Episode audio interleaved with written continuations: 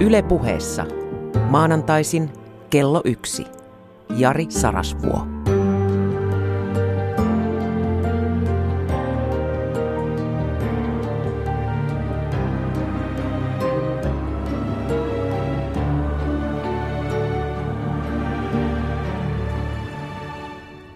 Rakas, rakas ystävä ja Olavi.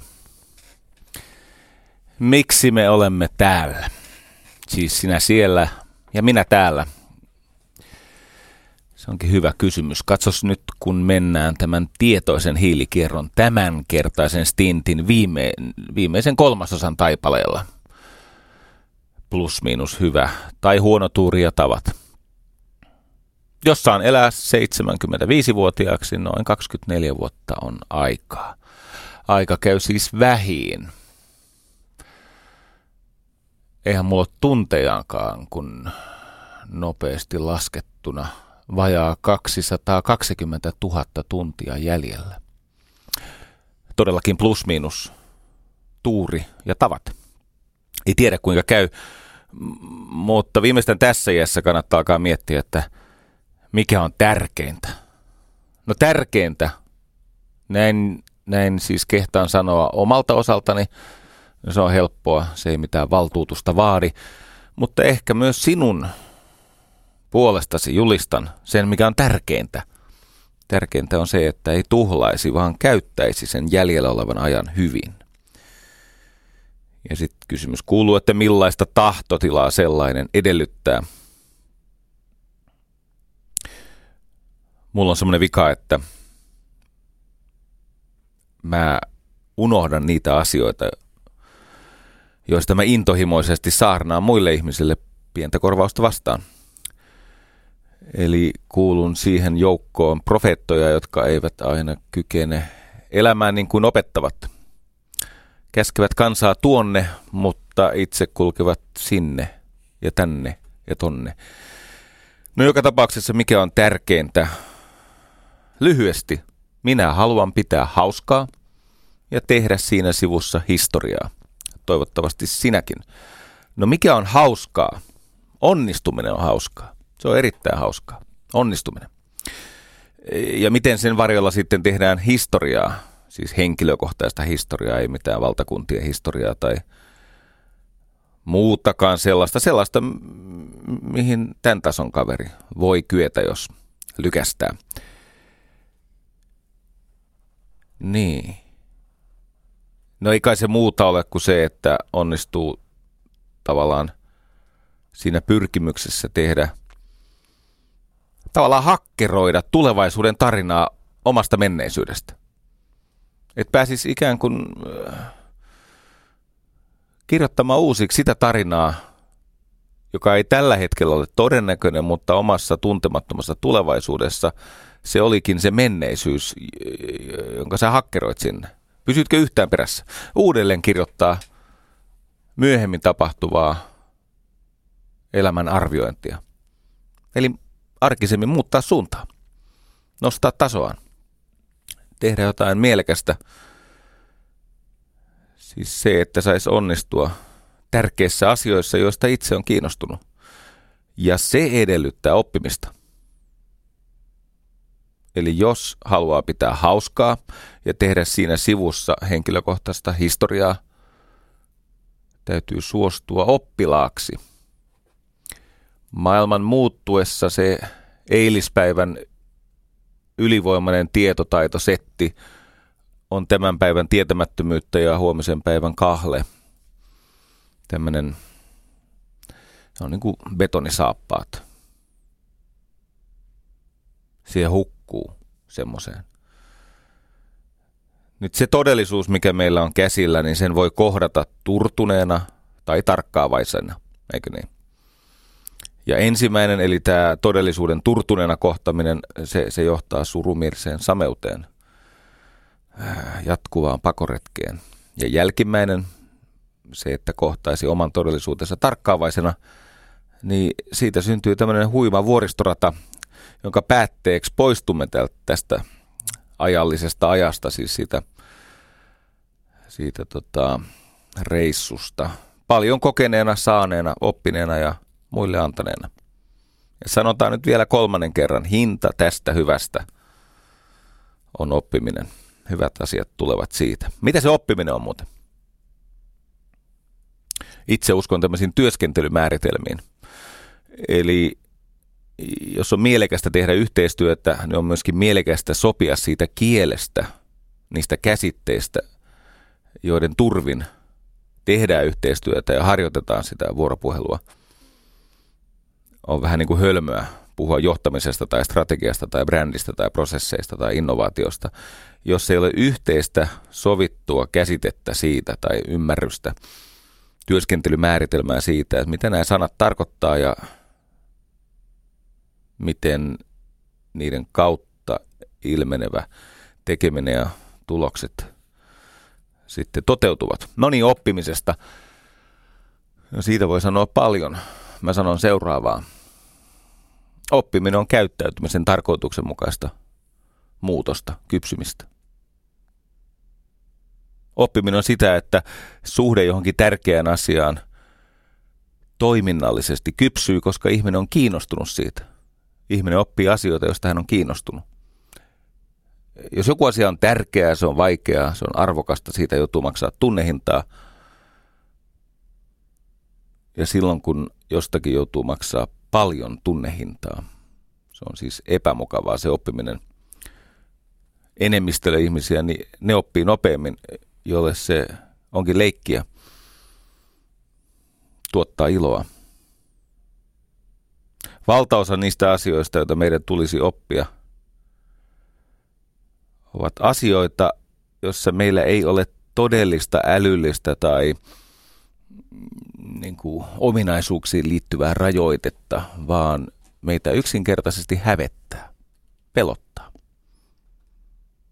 Me päästämme itsemme vähällä, koska emme välitä. Mutta meillä ei ole todellista niin kuin ominaisuustason tämmöistä ontologista estettä. Siis meidän älymme tai lahjakkuusreservimme tai ei, ei meillä välttämättä ole mitään esimerkiksi sairautta, joka estäisi jonkun oppimisen. Meillä on emotionaalisia esteitä, niistä puhutaan tänään. Kuuntelin tuossa Politiikka-radiossa pitkään tänne ajaessani Antti Rinteen puhetta. Ja seuraavan sanon täydellä myötätunnolla ja kunnioituksella. Hänhän siis on puhevikainen. Häneltä puuttuu puheesta tavuja. Mutta se ei johdu mistään hermostollisesta syystä. Hänen suunsa on laiska. Tämä diktio, tämä, että viittisi tehdä ne äänteet, mitkä tämmöisessä foneettisessa kielessä nimeltä suomi kuuluvat siihen puheilmaisuun ei, kun se puhemotoriikka ohjautuu sieltä pikkuaivoista, niin sinne on ohjelmoitunut niin laiska puhe, että se on hänen ammatissaan haitta. Se ei rakenna siltoja, vaan pystyttää seiniä ihmisten välillä. Nyt kun haluan hänelle vain hyvää, varsinkin nykyisessä tehtävässä. Edellisessä tehtävässä en ollut ihan yhtä varma, mutta ehkä halusin silloinkin hyvää. Mutta nyt varsinkin toivon hänen onnistuvan tässä yhteiskunnan rakentamisessa. Niin tuossa mietin kuunnellessani, että miten valtavasti ihmiset nostaisivat jo muodista pois jäänyttä näkymätöntä hattua päästään, jos hän näkisi hieman vaivaa, tämä Antti Rinne – ja hakisi tukea sille oppimishaasteelleen, jotta ilmaisisi itseään tarkemmin ja korvaa hyväilevämmin.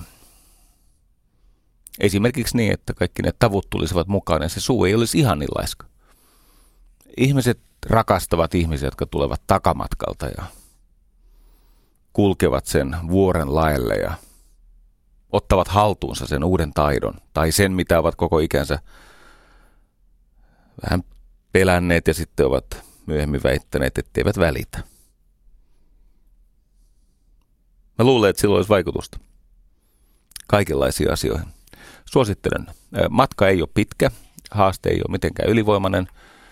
On paljon ihmeellisempiäkin oppimis, näytteitä, oppimisihmeitä saatu nähdä. Mutta siitä olisi riemua monelle ja se olisi esikuva ja, ja, ja takaan, että siitä olisi hänelle henkilökohtaista iloa ja ehkä jopa ammattilista hyötyä. Nyt jos joku pahoitti mielensä Antti Rinteen puolesta, niin koita kasvaa aikuiseksi. Ei tosta tule mitään tuosta loukkaantumisesta. Jos Antti Rinne pahoittaa tästä mielensä, se on hänen oikeutensa ja tässä puututaan kuitenkin ihmisen aika henkilökohtaiseen ominaisuuteen, puheilmaisuun. Mutta se, että sä pahoitit mielessä, niin yritä enemmän. Ihan oikeasti. Ei tässä ole pahaa tarkoitusta. Ja itse asiassa, niin kuin tässä lähetyksessä tulee moneen kertaan toistettua, niin jotta ihminen suostuisi oppilaaksi, joka on ainoa tila, josta käsin sitä oppimista oikeasti voi tapahtua. Siis uusien asioiden, vaikeiden asioiden, välttämättömien asioiden oppiminen edellyttää oppilaaksi suostumista. Eli turvallista taantumista semmoiseen objektin tilaan, jossa luopuu osasta sosiaalista valtaansa. Koska objektit uusiutuvat – eivät subjektit uutta opi, subjektit ilmaisevat jo oppineensa, oppimaansa. Joo. Mä otan esimerkin, kyseenalaisen esimerkin siksi itsestäni. Silloin tällöin tulee hätkähdyttyä näistä kaiken maailman hyvistä asioista, joista oma elämäni koostuu.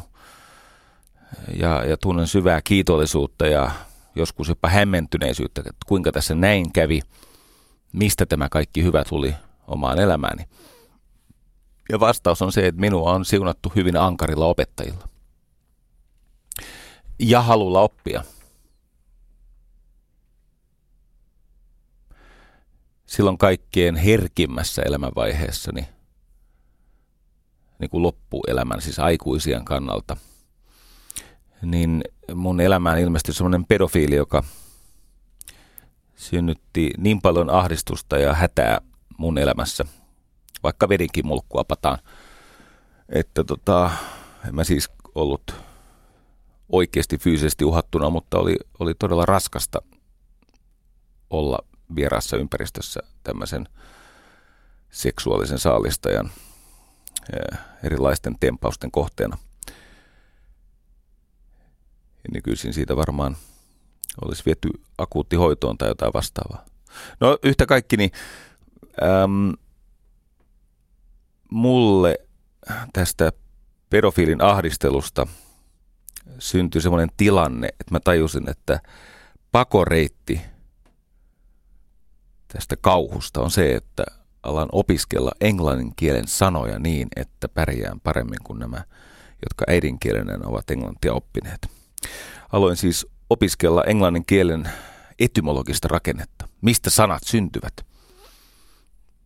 Mikä on sanojen se syvän juuren alkuperä? Mistä lähteestä niitä käsitteitä pumpataan tähän nykyajan kulttuurin sademetsään? Ja se avasi minulle opiskelupaikan tämmöisessä amerikkalaisessa ammattikorkeakoulussa, collegeissa – jossa kohtasin toisen ankaran opettajan, eli tämä ensimmäinen synnytti pakon oppia englannin kieltä. No miksi tämä etymologi oli tärkeää?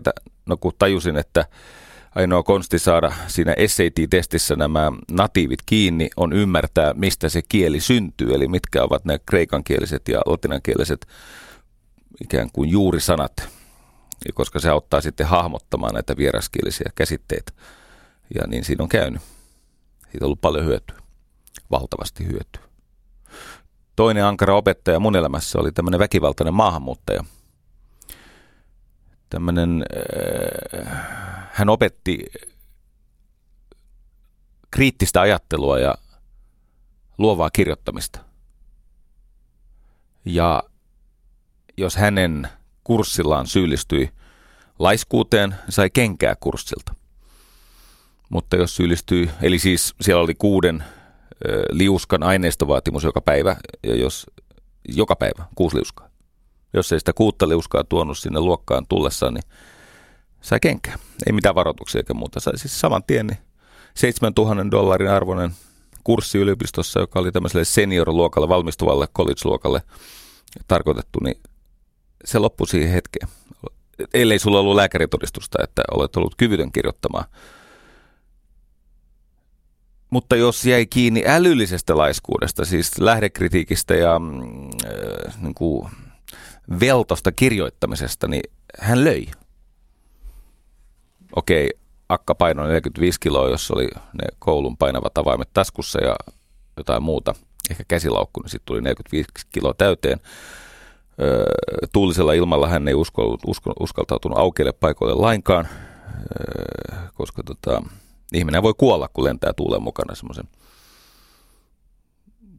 no vaikka vain seitsemän metriä, jos käy puolentoista metrin korkeudessa, niin sitten kun tömähtää tonttiin, niin sattuu. Varsinkin jos on yli 70-vuotias, hän oli muistaakseni tämä Mrs. Mary Maikka Laidis, 72-vuotias, niin hänellä ehkä oli jo tätä luuston haurastumista. Eli kun hän kopautti sillä aika reumaattisella kädellä, niin ei se missään tuntunut. Mutta sitten jos hymyili siitä kopautuksesta, sen takia, että kun mummo teräyttää oikein suoraan, niin tajuu, että toi on sen tapa rakastaa, niin hän heitti sitten painavilla esineillä. Poltti muuten tauotta röökiä. Ja usein esimerkiksi ennen oli semmoisia bauksiittisia isoja tuhkakuppeja, hyvin raskaita. Bauksiitti, muistatko? Puhelimia ja tuhkakuppeja tehtiin niistä. Niin se täysinäisellä tuhkakupilla viskas kohti lärviä ja jos osu, niin se ei ole vähän sattu.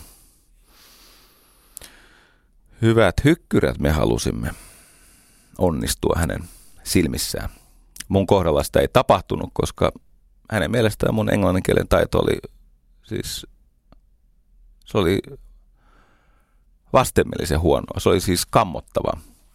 Kerran yritin selittää, että englanti ei ole äidinkieleni, mutta hän sanoi, että opiskele se kieli. Niin minäkin teen. Hän oli Kreikasta. Joo, hän antoi kaksi lahjaa. Hän ajoi minut tilaan, jossa oli pakko opetella kymmensormijärjestelmä konekirjoituksessa, koska muuten ei tämä kuuden liuskan aineistovaatimus täyttynyt. Ja toinen oli tarinan kerronta, jonka hedelmiä tänä päivänä saan kerätä, satoa korjata. Mulla on ollut tämmöinen epätavallinen opettaja onni. Siitä vähän myöhemmin. Toki se liittyy omassa luonteessa olevaan tämmöiseen kaksiosaiseen auktoriteettiongelmaan – Mä sodin auktoriteetteja vastaan, eli siis haastan, pyrin satuttamaan, keikuttamaan sen auktoriteetin valta-asemaa. Ja sitten jos se auktoriteetti ansaitsee paikkansa siinä omassa valta-asemassaan, niin mä myöskin palvon auktoriteetteja. Tämä, että on sodassa ja sitten on tämmöisessä palvovassa suhteessa auktoriteetteihin, niin siitä on tiettyjä etuja oppimisen kannalta. Moni taiteilija tietää, mistä puhun. Että kun on se erittäin vahva näkemyksellinen ja joskus tunnesäätelyhäiriöinen opettaja, jolla on paljon annettavaa, valtavasti annettavaa, jonka silmissä haluaa ansaita paikkansa. Niin välillä se opettaja turhauttaa ja hämmentää ja synnyttää hirveitä konflikteja ja jännitteitä ihmisissä. Ja sitten kun ne jännitteet kanavoituu siihen opiskeltavaan asiaan, niin voi tulla aika hyviä tuloksia – kuten vaikka Jouko Turkka, edesmennyt Jouko Turkka. Katsokaa hänen kouluttamia näyttelijöitä. Näitä on muitakin. Olen tavannut ammattiviulisteja ja balettitanssijoita, joilla on ollut ankara opettaja. Ja ihan kaikki, miten opettajat on tehnyt, ei kestä nykyisiä standardeja, mutta tulokset on ollut hyviä. Mä joskus mietin, että mistä tämä kaikki tulee, niin siellä on muutama avaintaito, siellä ihan ytimessä oleva avaintaito ja, ja, ja tota, koitan näyttää, että miten eri a- asioissa, eri pyrinnöissä nämä avaintaidot on lopulta aika yksinkertaisia, mutta jos sä selvität ne itsellesi ja otat ne tavalla tai toisella haltuun, niin ne tuottaa hyvin monimutkaisia, ihmeellisiä, vuosikymmenten läpi kasvavia hyvinvoinnin muotoja. Näiden ankarien opettajien ja muiden parantavien pakkomielteiden, vähän joskus ehkä traumaattisten tilanteidenkin kautta, jotka minä onnekseni onnistuin kanavoimaan siihen oppimiseen, niin mä opin lukemaan. Se on aika monen lahja, että on kiinnostunut pitkistä tekstiaineistoista. Edelleen nopein tapa oppia jatkossakin. Ja lukemisessa on paljon muutakin hyödyllistä. Opin lukemaan, mä opin myös jonkin verran kirjoittamaan. Tämä puheilmaisu on peräisin siitä kirjoittamisesta. Mä ensin opin kirjoittaa. Ja sitten vasta vähän sitä puhumista. Ja näistä jännitteistä johtuen niin opin myöskin näkemään asioita, jotka ei ollut ilmeisiä muille. Ja opin saarnaamaan intohimoisesti ja täysin varmana siitä, minkä hetki sitten kuvittelin oivaltaneeni. Tämä yhdistelmä, että saarnaa äh, valtavalla paatoksella täysin varmana asiastaan, josta ei oikeastaan vielä ymmärrä mitään muuta kuin välähdyksen, ja sekin tuli aika hiljattain. Niin sehän synnyttää aluksi semmoista haltioituneisuuden tilaa, joka jälkikäteen, kun se tila sut jättää, niin sua hävettää, jos oot terve. Ja se synnyttää tietenkin aina kaikuja. Ja mä opin ohjautumaan näiden riitasointujen perusteella niiden kaikujen kautta. Mitä mä koitan sanoa on se, että tiedän sekä tutkimuskirjallisuudesta että satojen tai tuhansien tuntemieni ihmisten äh, niin kuin elämän tarinoiden tai elämän kokemuksen analyyseistä, että sitten omakohtaisesti mä tiedän seuraavan asian. Oppimiseen ei juuri koskaan ole älyllistä estettä. Vaikka ihminen olisikin hieman vähälahjainen tai se työkalupakin tylsässä päässä oleva työkalu. Se älyllinen este ei ole se varsinainen este. Este on lähes aina emotionaalinen, siis tunneperäinen. Et usein kun ihmisillä on ongelmia jonkun tärkeän taidon haltuottamisessa, niin heillä on tunneesteitä – niin rajuja turhautumismuureja sen asian suhteen, että he ovat oppineet niin kuin allergisoitumaan sille, mitä pitäisi oppia. Nämä ihmiset, jotka osaavat jotain poikkeuksellisesti, niin heillä on tämmöisiä tunneperäisiä varantoja, kapasiteetteja. Mä käyn kolme yleistä. Yksi on, että he ovat laaja-alaisesti uteliaita. He ovat joskus kenties vaikeasti keskittymiskykyisiä. Tiedät varmasti, mikä on lukihäiriö. Sitten on muitakin tämmöisiä tarkkaavaisuushäiriöitä, jotka liittyy keskittymiseen. Mutta jos ajatellaan nyt vaikka lukihäiriötä, jota hienosti kutsutaan dysleksiaksi, näillä lukihäiriöisillä se dysleksia on valtava stressin lähde ja se murentaa itsetuntoa ja vaikuttaa koulumenestykseen varsinkin siinä tota, teiniässä, jossa eksymisen vaara on suuri. Mutta lukihäiriö on myös lahja.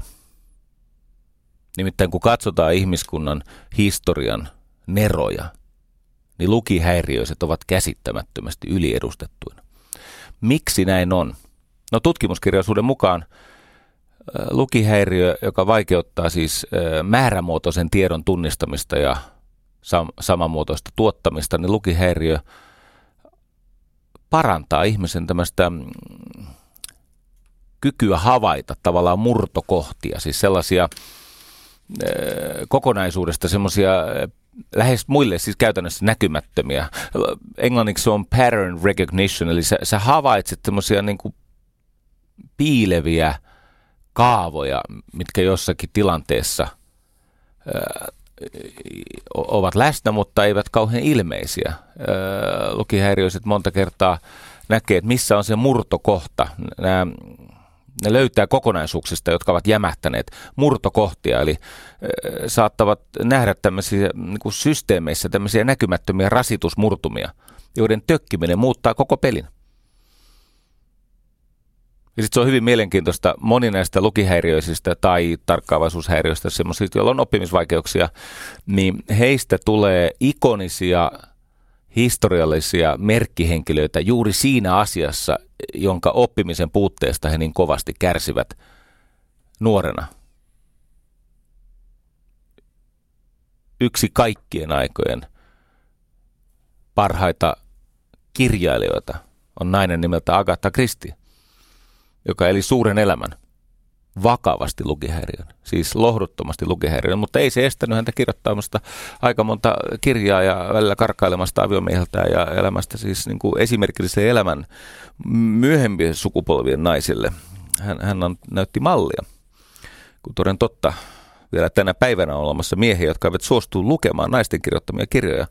Agatha Christie oli niitä ensimmäisiä kirjailijoita – ei ihan ensimmäisiä, siellä oli Bronten, Bronten sisarukset ja nämä. Mutta yhtä kaikki, niin hän on lukihäiriöinen ihminen, josta on tullut suuri kirjailija. Churchill, joka voitti äh, omista puutteista huolimatta esimerkiksi kirjallisuuden Pulitzer-palkinnon. Ja hänellä oli myöskin vakavia puheilmaisuongelmia, äh, vakavampia kuin Antti Rinteellä mutta se teki hänestä kuitenkin yhden kaikkien aikojen puhujista. Siis historian parhaita oraattoreita ja reettoreita. Runoilija Yates, lukihäiriöiden. No näissä luetteloissa usein on Einstein, mä, mä pois luen Einsteinin tästä luettelosta. Hän oli vaan ehkä vähän Asperger.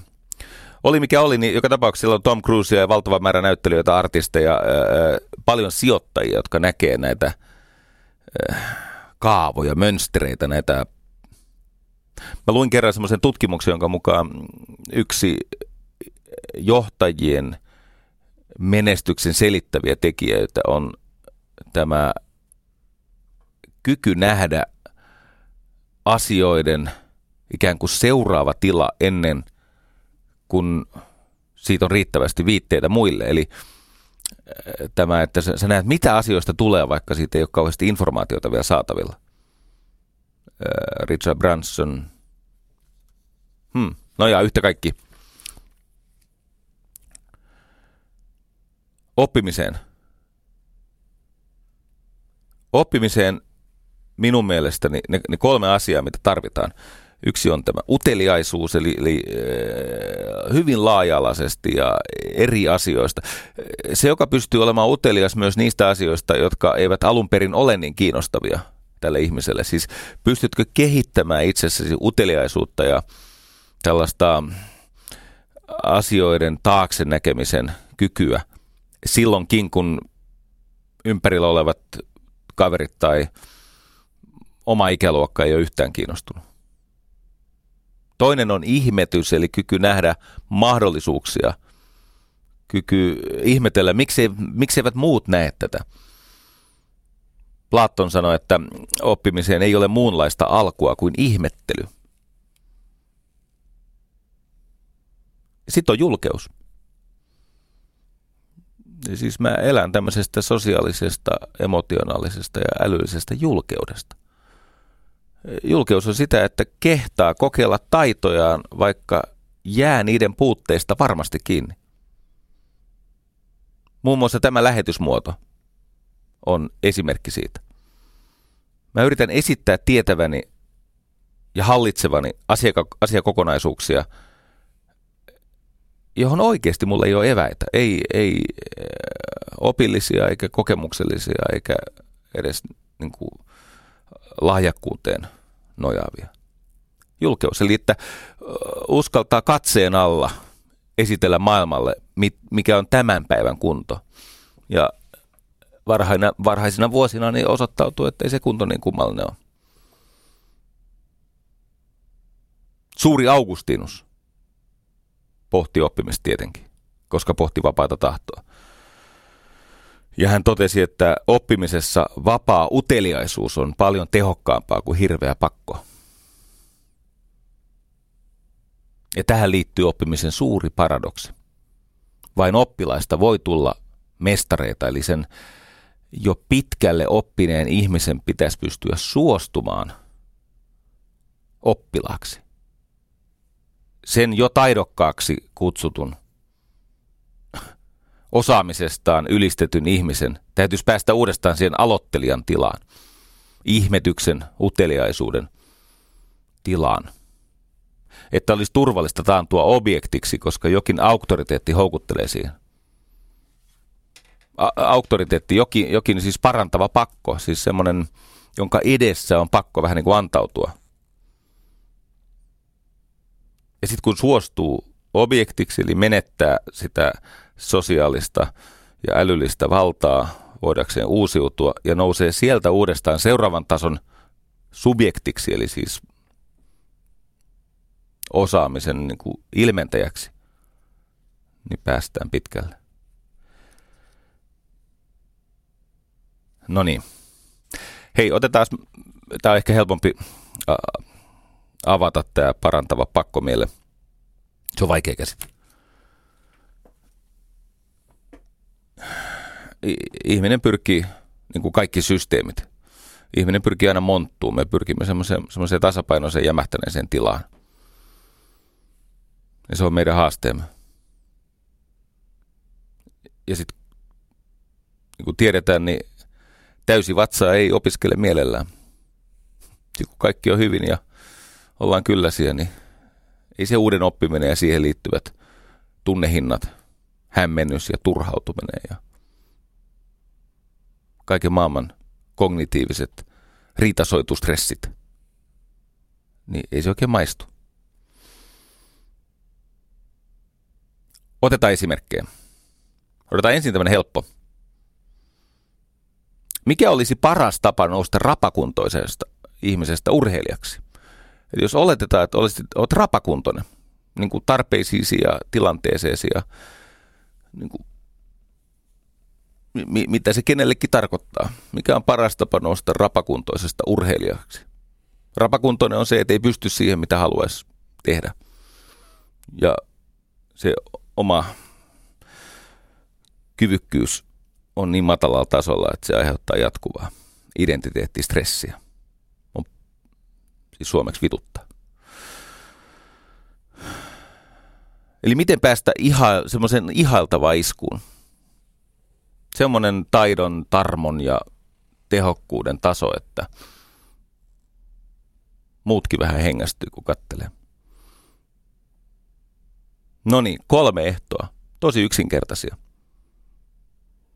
Ensimmäinen ehto päästä rapakuntoisesta urheilijaksi on löytää laji, johon sinä rakastut ja joka sopii sulle. Löytää jokin sellainen urheilulaji, johon sä rakastut. Me puhutaan tänään paljon älyllisestä rakastumisesta, joka muuttuu tunneperäiseksi, intohimoiseksi suhteeksi johonkin.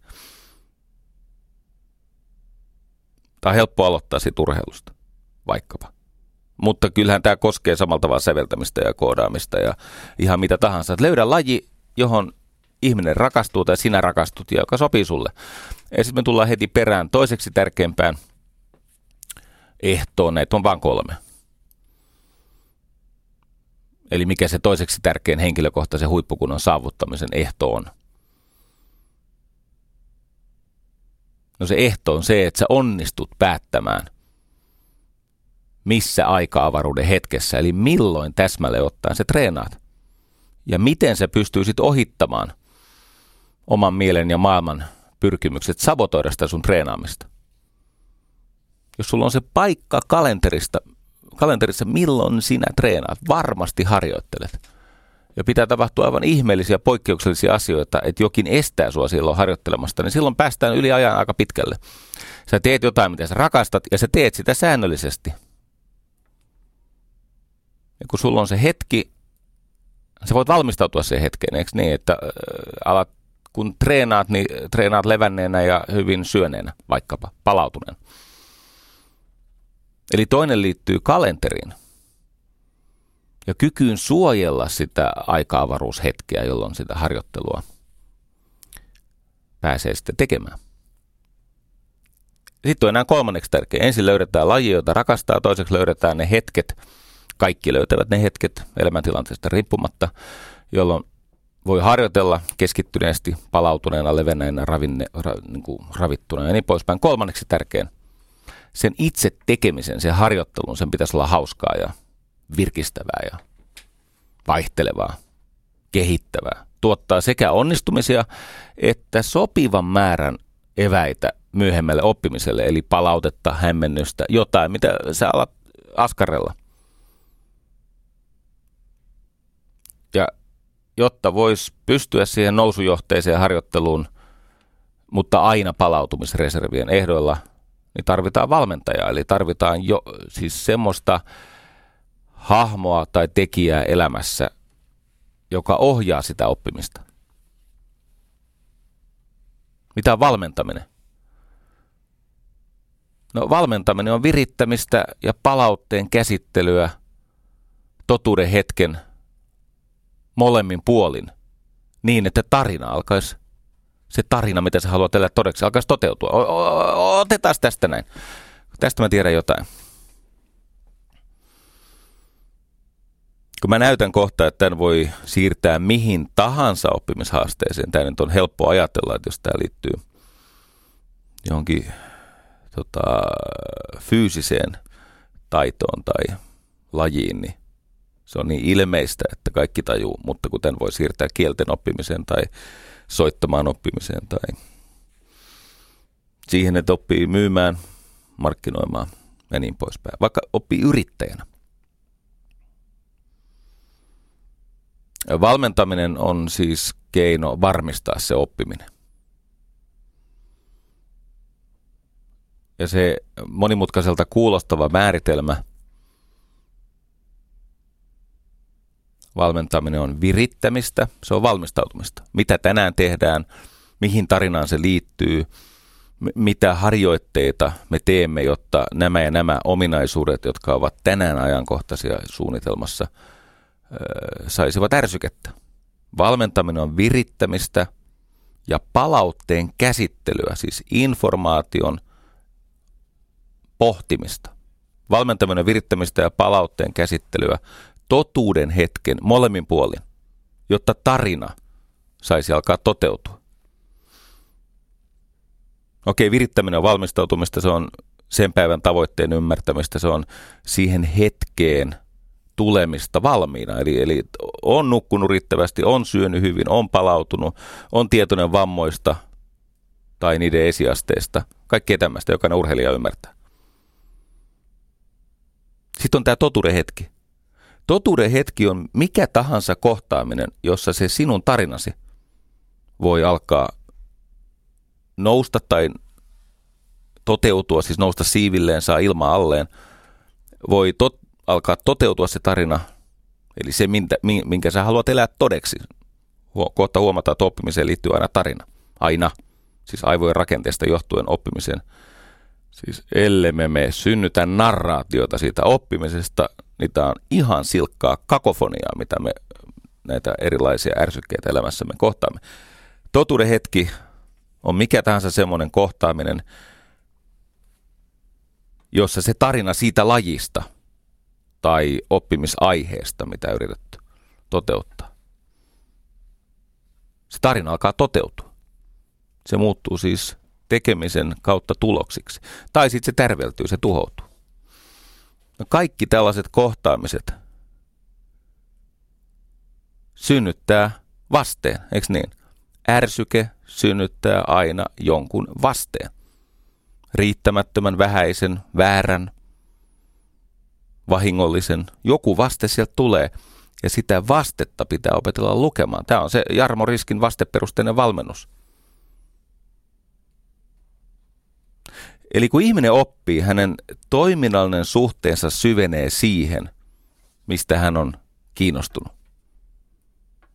Ja silloin tämä virittäminen ja palautteen käsittely totuuden hetken molemmin puolin, sekä valmistautuminen että sen syntyneen vasteen hyödyntäminen myöhempiä kohtaamisia varten, se onnistuu niin, että se tarina alkaa toteutua, eikä se tärvelle.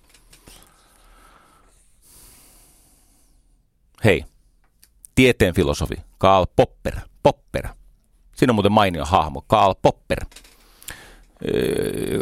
joka popularisoi tätä falsifikaatiota, siis sitä, että tiede perustuu siihen, että olemassa olevia teorioita tai väittämiä yritetään horjuttaa, osoittaa vääriksi. Falsifioinnin, siis tämmöisen niin kuin, Okei, mä annan esimerkin. Jos sulta kysytään, että missä lämpötilassa vesi kiehuu, niin todennäköisesti vastaat, että sadassa celsiuksessa vesi kiehuu.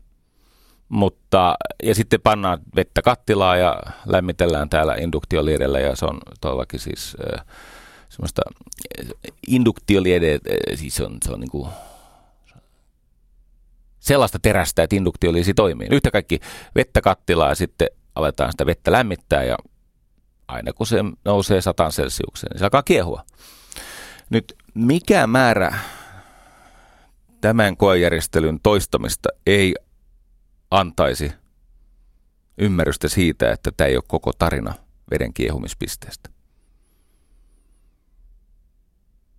Koska jos sä täällä merenpinnan tasolla keittelet vettä, niin toden totta se antaa aina saman tuloksen. 100 celsiusastetta vesi kiehuu. Viedäänpä se vesi tuonne vuoristoon. Tai pannaan se painekattilaan. Keitetään niitä perunoita, niin kuin ennen aikaa keitettiin perunoita painekattilassa niin huomataan, että me saimme aikaan virheellisen tuloksen. Siellä vuoristossa vesi kiehuu matalammassa lämpötilassa ja painekattilassa korkeammassa. Eli siihen vaikuttaa myös paine. Tämä Karl Popper, oppiminen, hän, hän teki siis paljon muutakin nerokasta. Hän sanoi hienon asian oppimisesta ja elämästä ylipäänsä. Hän sanoi, että parasta, mitä ihmiselle voi tapahtua, on löytää ongelma, johon ihminen rakastuu. Ja hänellä on intohimo ratkaista tuo ongelma. Siis hän löytää ongelman, joka kiehtoo häntä niin paljon, että hän suorastaan rakastuu siihen ongelmaan. Ja tämän eh, niin kuin, niin kuin ongelmaan liittyvän intohimon avulla hän ratkaisee sen ongelman ja sitten hän havahtuu, että hetkinen, vielä rakastettavampi ongelma – tuli näköpiiriin. Eli sä ratkaiset sen oppimishaasteen käsillä olevan ongelman ikään kuin vastaantulo järjestyksessä. Sä et ylitä, yritä ratkaista kaikkia siihen oppimiseen liittyviä haasteita, vaan vain sen, mikä nyt on ajankohtainen. Miksi ihmiset eivät opi soittamaan tai laskemaan tai ää, vaikkapa myymään tai esiintymään tai mitä tahansa. He näkevät sen oppimishaasteen niin monimutkaisena ja isona ja niin kuin valtavana, että he kokevat, että näiden oppimiseen liittyvien haasteiden ratkaisu, se on mahdotonta. Mutta kun se pitäisi mennä niin, että sä löydät ongelman, joka on sulle sopivalla tasolla.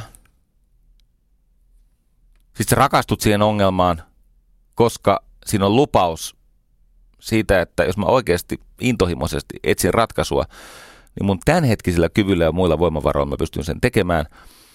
Ja sä ratkaiset sen ongelman, kunnes se ra- vielä rakastettavampi, siis seuraavan tason ongelma ilmaantuu siihen horisonttiin. Ja se, sehän on siis huumaavaa. Se tekee elämästä hauskaa ja hy- hyvin tuloksellista. Okei, mä annan esimerkki. Tota, semmoinen kaveri kuin äh, Josh Kaufman. Josh Kaufman, se, äh, sillä on semmoinen kirja kuin The First 20 Hours. Eli miten minkä tahansa asian oppiminen kestää vain 20 tuntia. The First 20 Hours minkä tahansa asian, siis koodaamaan oppimisen tai jooga, joogaan oppimisen tai ihan sama, vaikka tekisit siis dreijamalla keramiikkavaaseja, joka on hyvin erottista toimintaa. Ja hänen lupauksensa on, että se kestää 20 tuntia, minkä tahansa asian oppiminen. Jonkun kielen tai ei sillä ole väliä. Ja tämä tietenkin hän on oikeassa. Ja se, se on ihan, ihan fantastista ja se, se, se avaa meille aivan uusia mahdollisuuksia koulun suhteen. Siis yksi syy, minkä takia tietyn ikäiset pojat tai tietyn taustaiset pojat eivät välttämättä opi niin helposti, liittyy tähän äh, murheelliseen tosiasiaan, että, että tämä oppimishaaste on tehty niin kuin heille lähes mahdottomaksi lähestyä tai haltuunottaa.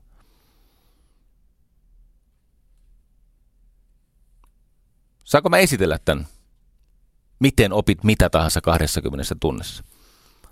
Koska voin sanoa, että tätä asiaa kokeilleena ja tästä asiasta kovasti innostuneena mä oon huomannut, että tämä on totta.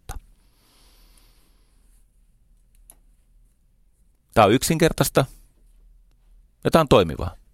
Kun sä kuulet nämä nyt tällä kertaa ja ehkä saat niin kopin tästä, mä voin esittää tämän kymmenen kohdan vaiheistuksena, jos on Siinä on koko setti, ei tarvita enempää. Tai sitten, jos haluaa yksinkertaisemmin, niin, niin, niin tota, siinä on vain neljä kohtaa. Se, on, se ei ole siis helppoa, se vaatii vähän vaivan näköä. Nyt tässä on ajatuksena, se 20 tuntia tarkoittaisi noin kuukauden työtä 45 minuuttia kerralla.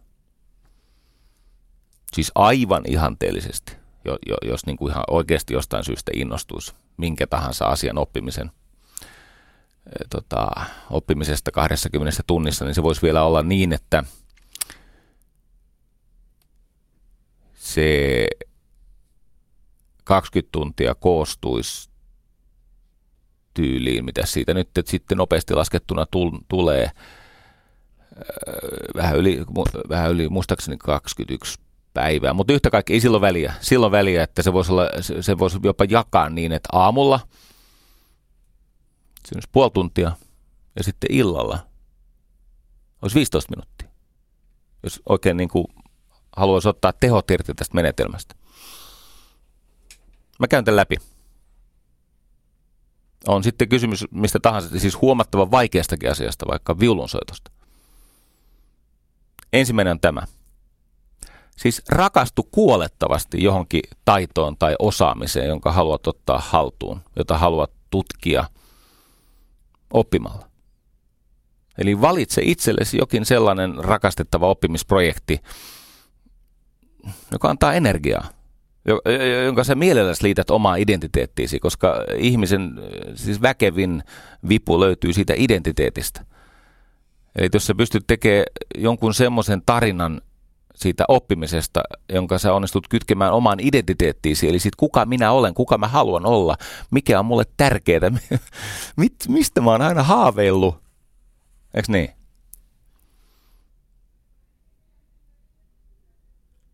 Mä annan esimerkki. Mä käyn semmoisen kaverin luona kuin Masa Westman. Hän opettaa mulle tempaamista. Se on aivan fantastinen pedagogi. Tempaaminen on siis aika vaikeaa. Mä puhun nyt tästä olympianostosta.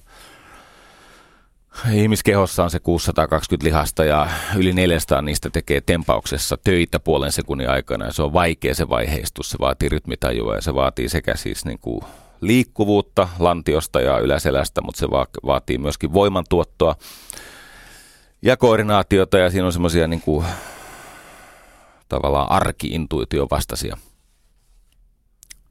va- vastaisia, tota, että pitäisi oppia ponnistamaan paino alle eikä nostamaan painoa ylös vaan ponnistamaan paino alle ja siinä, on, siinä puolessa sekunnissa on semmoinen hidas, hidasteleva vaihe ja sitten siinä on semmoinen nopea kiihtymisvaihe ja niin poispäin. Tempaaminen on vaikeaa, piste. Ainakin mun tasoiselle ihmiselle, mutta on ihan urheilijoillekin. Masa Westman kertoo koko aika tarinoita. Ja hän luettelee koko aika ihmisiä, joita mä tunnen ja jotka tuntee mut ja mitä ne ovat saaneet aikaiseksi, koska siellä käy, siitä on tullut tuonne lahko. Se on tämmöinen ihmeellinen heimo. Hän myy kaiken aikaa sitä lajiaista tempaamaan oppimisen projektia. Hän, hän, hän rakentaa tarinaa siitä.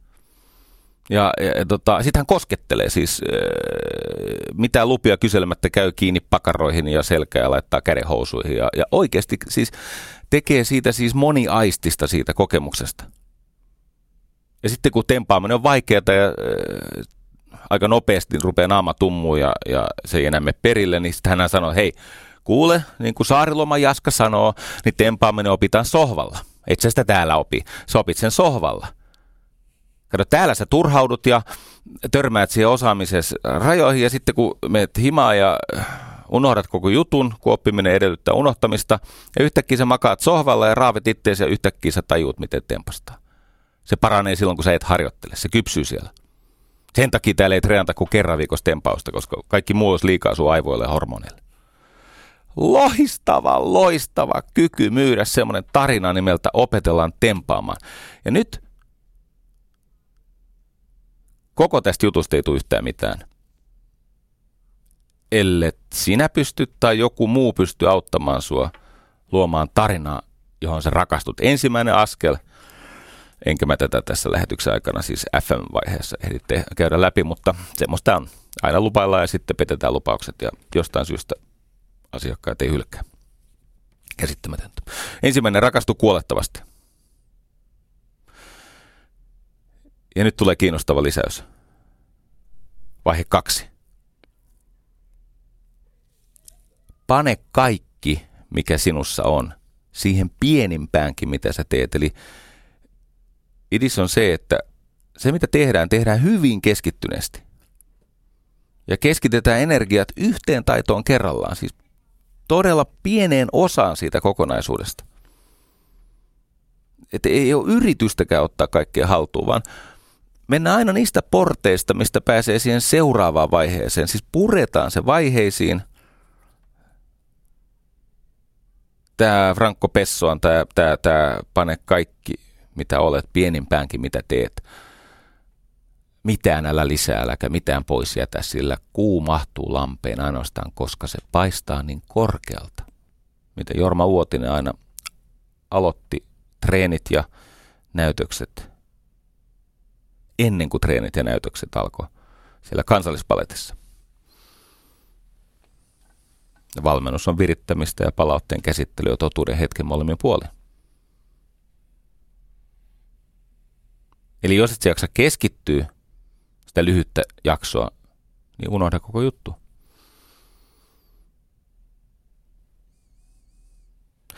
Kolmannes vaiheessa. Koita määritellä itsellesi semmoinen järkevä tavoitetaso tällä kertaa, tässä kuussa. Eikö niin, jos tämä olisi kak, niin kuin 20 tuntia, 45 minuuttia kerralla se kestää noin kuukauden, siellä jää vähän vapaa-päiviäkin päälle – määrittele se, mikä on niin kuin, olisi aivan mahtavaa ja muiden mielestä hämmästyttävää, mutta tietenkin toistaiseksi mahdotonta. Mutta nyt oikeasti kuvittelee, että mitään vaikeaa maailmanlaajuisesti kilpailtua sä oppisit mestarin tasolla kuukaudessa. Eihän semmoista ole. Vaan sä, sä pääset sille tasolle, mistä sä voit jatkaa matkaa kohti kirkastuvaa päivää. Siis semmoinen taso, mikä on aivan mahtava, jos sinne pääsisit, mutta toistaiseksi mahdotonta. Eli semmoinen tavoite, joka ei lannista sua etukäteen, jossa on kihelmöivä lupaus, mutta myös nöyryyttä. Ja sitten se matka vaiheessa neljä, se pilkotaan etappeihin. Eli puretaan se taito osin alataitoin. Ja tämä on se, mitä se Massa Westman siinä tempausareenalla tai sitten opettaa tempaamaan näitä Riku Nieminen muuten oppi tunnissa ihan käsittämättömän paljon, mutta hän onkin hieman lahjakas. Hänellä on tämmöistä emotionaalista, siis psykomotorista kykyä ottaa valmennusta vastaan. Hän on niin sanotusti coachable. hän purkaa sitä osiin. Sitten harjoitellaan semmoisia niin pieniä osia, että sen voi ottaa haltuun jollakin tasolla. Ei sitä siellä opi, mutta sohvalla sitten. Vaiheessa viisi. Hankitaan kriittiset työkalut ja rekrytoidaan tuki niiden työkalujen käyttöön. Eli tietenkin se vaihe edellyttää semmoisia puitteita ja välineitä ja niin työkaluja, tukijärjestelmiä – ja mielellään myös ihmistä, joka vähän ottaa, katsoo sun perään ja ottaa vastuuta siitä edistymisestä, ettei hölmöilisi. Ja nyt tulee tärkeät. Nämä, nämä on niin kuin, tämä on ikään kuin nämä viisi ensimmäistä osaa on aika paljon sen setupin, sen oppimisolosuhteen luomista. Sitten me tullaan siihen, missä joutuu tekemään uhrauksia. Kuusi. Raivaa esteet. Siis eliminoi, tuhoa, jyrää, poista esteet sille harjoittelulle. Päätä, milloin sä harjoittelet. Päätä, että sä satsaat siihen. Ja harjoittelet sitä, mitä sillä hetkellä on siinä suunnitelmassa, jotta pääset turvallisesti eteenpäin. Etkä siedä niitä esteitä. Siis huolehdit, että se olosuhde on häiriötön. Kun areenaosuudessa puhutaan koulusta ja muista oppimisympäristöistä. Ne on tosi tärkeää, että on, on turvallista ja on oikein, niin kuin, on, help, on mahdollista virittäytyä siihen oppimiseen. Sitten tulee seiska. Antaudu sille prosessille ja opettajalle ja sille, mitä piti ottaa haltuun ja omista aikasi sille harjoittelulle. Et jos se nyt on kuukaudessa kiinan kieli tai se oppii soittaa ukuleja kuukauden 20 tunnissa, niin sitten pitää omistaa se aika. Siis silloin ei tehdä mitään muuta. Silloin kaikki häiriötekijät on poissa. Ja tästä on enää kolme yksinkertaista askelta siihen, että se 20 tuntia todellakin hämmästyttää sukulaiset ja johtaa sut päättymättömän oppimisen korkoa korolle kierteeseen, tekee elämästä todella hauskaa. Mutta siihen Areenassa.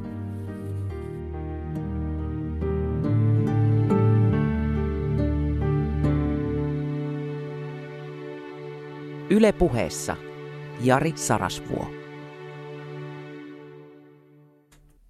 Nyt siis ihminen harjoittelee. Ja hänellä on pläni. Tai joku hänen peräänsä katsova esimerkiksi valmentaja. Tai se pläni on löytynyt, se suunnitelma on löytynyt kirjasta tai vaikka YouTubesta. Sitten tulee ne kolme ratkaisevaa vaihetta. Tämä on vähän niin kuin scrummia, kun tehdään nykyisin ohjelmistokehitystä. Niin tarvitaan tämmöisiä nopean palautteen silmukoita. Siis tämä palaute silmukka tai feedback loop, niin kuin englanniksi sanotaan. Kun kaikki tekeminen – se on ärsyke, joka synnyttää jonkun vasteen. Siellä tulee jotain edistymistä, takapakkia, kipuja, pettymyksiä. Se paljastaa jotain, se antaa informaatiota, se tulee jokin vaste. Se, se ärsyke antaa vasteen ja nyt sitä vastetta täytyy tutkia. Ja jotta tämä onnistuisi, niin pitää harjoitella kellon alaisuudessa, siis aikaa vasten, lyhyissä purskeissa. Sillä ajalla on ihmeellinen vaikutus siihen oppimiseen, että jos sä tiedät, että tämä kestää vain sen puoli tuntia tai 45 minuuttia tai 15 minuuttia, tässä ajassa mä pahan kaiken peliin tähän yksinkertaiseen, tähän osa taitoon tai tähän vaiheeseen. Sillä kiireellä on semmoinen hyvä puoli, että se tekee siitä asiasta hyvin ajankohtaisen ja öö, on helppo päästä tämmöiseen mindfulness-tilaan, jossa pystyy keskittymään siihen. Tällä Kaufmanilla oli muuten hauska silloin esimerkki joogasta. Miten otetaan jooga haltuun 20 tunnissa ja oikeasti otetaan. Niin ensin hän määritteli, että no jooga, Joogahan kolmen komponentin tämmöinen yhdistelmä, virtaava yhdistelmä. Jooga, jo, jo, jo, jo, jooga, se on hengittämistä, se on liikettä ja se on meditaatiota. Sitä on jooga. Hengittäminen, liike ja meditaatio, ne liittyy toinen toisiinsa. Sitten se piirtelee tässä kirjassaan semmoisia tikkuukkoja, että millaisia erilaisia niin kuin joogaliikkeitä on eri suuntiin, jotka avaa näitä ihmisen kehon sirekudospaketteja ja parantaa lihastasapainoa ja, ja miten yhdistetään hengitys, liike ja meditaatio. mä, mä oon kiinnostunut aiheesta. Mä katsoin, että no niin, tässähän tämä on. Loppu on sitten syventäviä opintoja. matkan varrella tapahtuvaa ymmärryksen, syventymistä. Täällä on koodaamisesta vastaava mielenkiintoinen juttu. Eli sulla on taju siitä, että mikä on tämä homma, mistä osista se koostuu, mitkä on näitä taidollisia tai tämmöisiä alitaitoja, taitoetappeja. Sitten harjoitellaan ja sitten käsitellään sitä ärsykkeen aiheuttaman vasteen antamaa lahjaa, informaatiota. Toden totta, valmentaminen on virittäytymistä, eli valmistautumista, tämän päivän tavoite. Tulen valmennukseen valmistautuneena. Ja palautteen käsittelyä totuuden hetken molemmin puolin, jotta tarina saisi alkaa toteutua. Ja kymppi. Kun tarkoitus on 20 tunnissa oppia jotain, joka oikeasti nostaa taidon semmoiselle tasolle, että se seuraava 20 tuntia on niin kuin kiihtyvän oppimisen alueella. Eli että oppisi jotain sellaista, mikä oikeasti on mahtavaa ja hämmästyttävää ympärillä olevien ihmisten mielestä ja itsestäkin, mutta tietenkin tällä hetkellä mahdotonta, ja jokainen ymmärtää, että ei se ole sama asia kuin mestaruus. Mestaruus on tämän syklin päättymätöntä toistamista, jossa lopulta tullaan yhä enemmän ja enemmän aloittelijaksi. Sen takia se Jishiro Kano halusi tulla haudatuksi valkoisessa vyössä. Niin. Ja viimeinen on tämä, että et, et, korosta tässä työssä määrää ja nopeutta. Paitsi kelloa vasten, niin siis määrää ja nopeutta. Täällä on esimerkki tämmöisestä keramiikkakurssista. Ne, ne tota, eh, kirjan nimi on Art and Fear. Art and Fear liittyy siis luovaan ilmaisuun. David Bales ja, ja Ted Orland ne kertoo semmoisen tarinan, jossa tämmöinen siis opettaja, joka opettaa siis tekemään maljakoita ja keramiikkaa. Jakoryhmät kahti oli A-ryhmä ja B-ryhmä. Ja A-ryhmän arvosana tuli sen perusteella, että kuinka paljon painavat yhteensä kaikki dreijatut ja poltetut ruukut ja lautaset. Eli siis kuinka paljon sä saat siis kilogrammoja aikaiseksi, ku, kuinka paljon, erila- kun sä keskittyneenä yrität tehdä sitä maljakkoa, niin sun arvosana tulee sen perusteella, että mitä ne kaikki matkan varrella syntyneet versiot yhteensä painaa. Eli ja sen perusteella saat arvosana, jotka tuottaa eniten kiloissa mitattuna tätä poltettua muotoiltua savea – niin ne saa parhaan arvosana ja ne, ne vähiten irtoa näitä versioita, niin ne saa huonomman. Ja toinen ryhmä, tämä ryhmä B, niille annettiin äh, laatukriteerit. Eli siis semmoiset niin hyvin tarkat ja esteettiset ja, ja, ja niin kuin keramiikkataiteeseen liittyvät laatukriteerit. Eli ei, ei mitään määrää, vaan laatua. Jokainen, joka mistään mitään ymmärtää, tietää, että se porukka, joka teki kilohinnalla keramiikkaa, niin tietenkin siellä oli ne parhaat, ihan ylivoimaisesti parhaat. Koska sitten kun niitä pantiin riviin näyttelyyn ja pyydettiin ulkopuoliset renkkaamaan niitä, niin nämä, jotka maksimoi etukäteen laatua, niin eivät todellakaan maksimoineet. Niin jäi jalkoihin. Ne, jotka teki paljon niitä maljakoita. Paljon, paljon, paljon. Reijas, reijas, reijas. Ja se, se, se, siis toivottavasti joku otti siitä videokuvaa ja laittoi internettiin. Niin. Niitä on kiva katsoa. Kuulemma erityisesti naiset tykkää, jos on vahvat miehen kädet muotoilee sitä savea. Tämä ei ole siis niin kuin mun kokemus, mutta mulle on naiset kertonut tästä. Me katsotaan niitä hydrauliikkavideoita ja te kattelette, kun joku dreijaa savea. Se ehkä kertoo meidän välisestä erosta jotain. No niin, yhtä kaikki, niin se, joka asetti laadun ensisijaiseksi kriteeriksi, niin se ei tehnyt yhtä korkeat laatua kuin se, joka asetti määrän ja tekemisen nopeuden. Sehän on ihan itsestään selvä. Tulee toistoja, palautetta, toistoja, palautetta. Mitä tulee kaikenlaiseen oppimiseen, niin mikään ei korvaa volyymia. Voitte unohtaa näin, että kyllä myynti, my, myyntikäynnin laatu on tärkein kriteeri. Hei, sulla on tämmöinen mielipide. Tuu mun luokse. Avataan kirjanpitomme. Sä avaat sun kirjanpidon, mä avaan mun kirjanpidon ja punnitaan euroilla. Euro on yksinkertainen mittari sen myymisen osaamiselle. Eli lyhyt summaus. 20 tuntia, neljä taitoa ensin, eli tämä helpompi tapa hahmottaa tämä. Puretaan se taito päämäärään ja osataitoihin. Eikö niin? Puretaan päämäärään, mikä oli hämmästyttävää, mutta ei vielä mahdollista. Ja osataitoihin, eli mistä pienistä mahdollisista askelmista se koostuu. Ja kaksi, tarvitaan tukea sille oppimisprosessille, jotta ihmisen pitää siis oppia tarpeeksi, jotta hänestä voisi tulla itsekorjautuva tai itseohjautuva. Sen verran pitää ymmärtää, mitä tekee, että pystyy sitten omaehtoisenkin harjoittelun. Eli kannattaa hankkia sitä referenssitietoa, mutta tietenkään se referenssitieto ei ole ö, peruste sille, että vitkastelee ja paisuttaa sitä projektia ja tekee siitä mahdotonta, koska sitten kun se kynnys nousee, niin, niin se jää tekemättä. Tämä on matalan kynnyksen touhua. Hyvät jutut usein ovat matalan kynnyksen mukaan ottavia juttuja. Terveydenhuollossa ja sosiaalitoimessa ja vähän kaikessa. Se oli kakkonen. Sen verran tarvitaan tukea, että syntyisi omaa ymmärrystä, jonka turvi ollaan itseohjautuvia tai itsekorjautuvia. Mutta sillä ei oikeuteta sillä referenssiosaamisella niin sitä kynnyksen nostamista. Pitäisi olla matala kynnys voida harjoitella, jotta maailman erilaiset ristipaineet eivät jyräisi yli. Kolme. Poista esteet sillä harjoittelulla. Kaikki häiriötekijät, televisio ja Twitter ja tissuttelu ja, ja, ja, ja kaikki, mikä estää sitä intohimoista keskittymistä. Älypuhelin pois. Kaikki pois. Siis ei mitään muuta kuin se, mitä sä otat haltuun.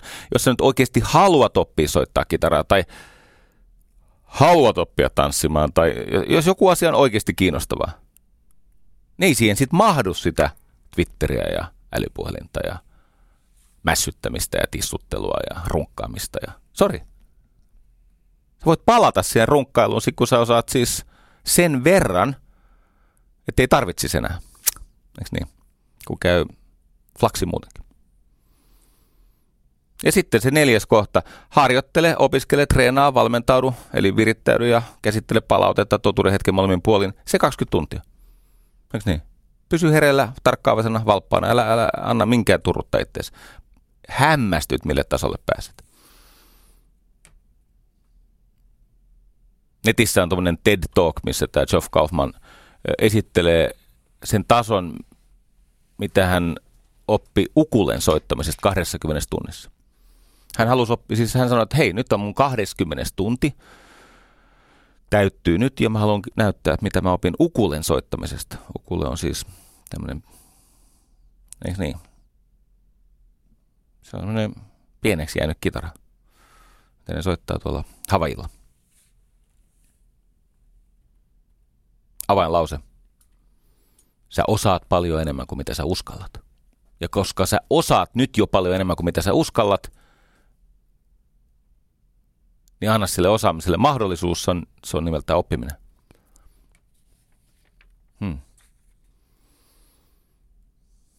Oppiminen muuten edellyttää työmuistia, eli siis sitä, että keskittyy ja sietää turhautumista, hämmennystä. Sitten se on vaikeaa joskus. Koska vain sen työmuistin kautta me voimme aktivoida mielikuvitustamme ja näitä toistaiseksi piilossa olevia osaamisreservejä,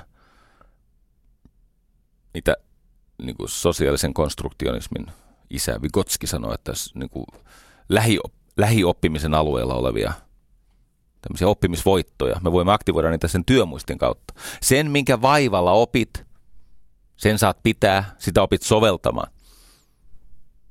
Sitä kutsutaan taidoksi. Se, minkä vaivalla opit, siitä tulee osa sinua se, minkä nopeasti ymmärrät, niin sitä et saa oppia. Sen unohdat. Terveisiä Tuomo Loukomiehelle, joka on tämän alan ammattilainen. Joo. Hei, koulu. Tota, oppivelvollisuuteen perustuva koulu – ja varhaiskasvatus ovat yhteiskunnan kaksi tärkeintä toimintoa. Ja se on traagista, että sitä ei palkkauksessa ja yhteiskunnan voimavarojen resurssien kohdentamisessa hyväksytä. Mutta mitä tulee meidän elämänlaatuun, niin ne ratkaisut, mitä tehdään nyt, ovat vähemmän tärkeitä kuin ne ratkaisut, jotka vaikuttavat meihin 20 vuoden kuluttua. Jos meidän vanhempamme eivät olisi olleet tätä mieltä, meillä kaikilla olisi kurjempaa, surkeampaa. Me asuisimme jossain paljon ikävämmässä maassa.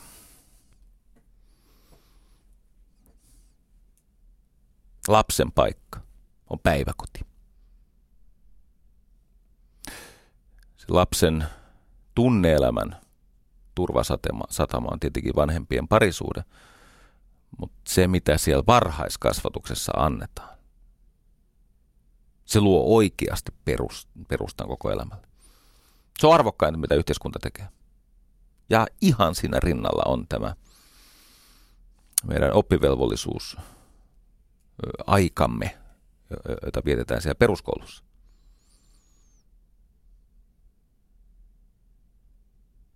Ja vaikka paljon muutakin voisi sanoa, niin mun täytyy sanoa, että mun ymmärrys on se, että koulu on mennyt eteenpäin. Opettajat on hyviä. Siellä on vähemmän sadismia, siellä on vähemmän ihan niin kuin järjettömiä opetusmetodeja. Siellä on enemmän taitavia, kyvykkäitä ihmisiä, jotka ovat jatkaneet opettamaan opiskelua, sitä opettajan mestaruuden tietä. Senkin jälkeen, kun ovat valmistuneet ja ovat saaneet sen riittävän kokemuksen tason. Kävin pari vuotta sitten Arno Kotron pyynnöstä tuolla Herttoniemessä koulussa. Ja täytyy kyllä sanoa, että oli, oli erittäin vaikuttava. Oli todella siis niin kuin hienoa väkeä ne oppilaat ja opettajat. Siitä näkyy myöskin sen, että, että jotain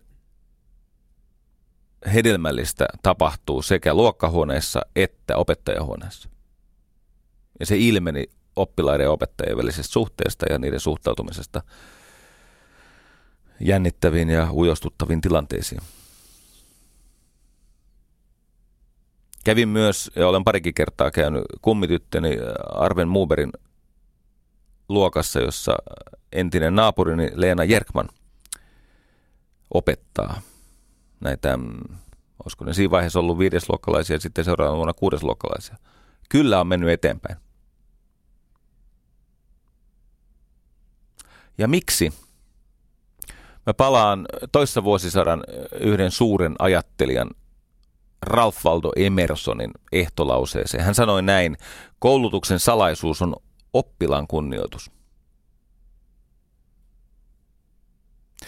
Koulutuksen salaisuus on oppilaan kunnioitus. Tämä on siis tahallinen käännösvirhe, koska eh, ihan omia tarkoitusperiäni palvellakseni käännän sen näin.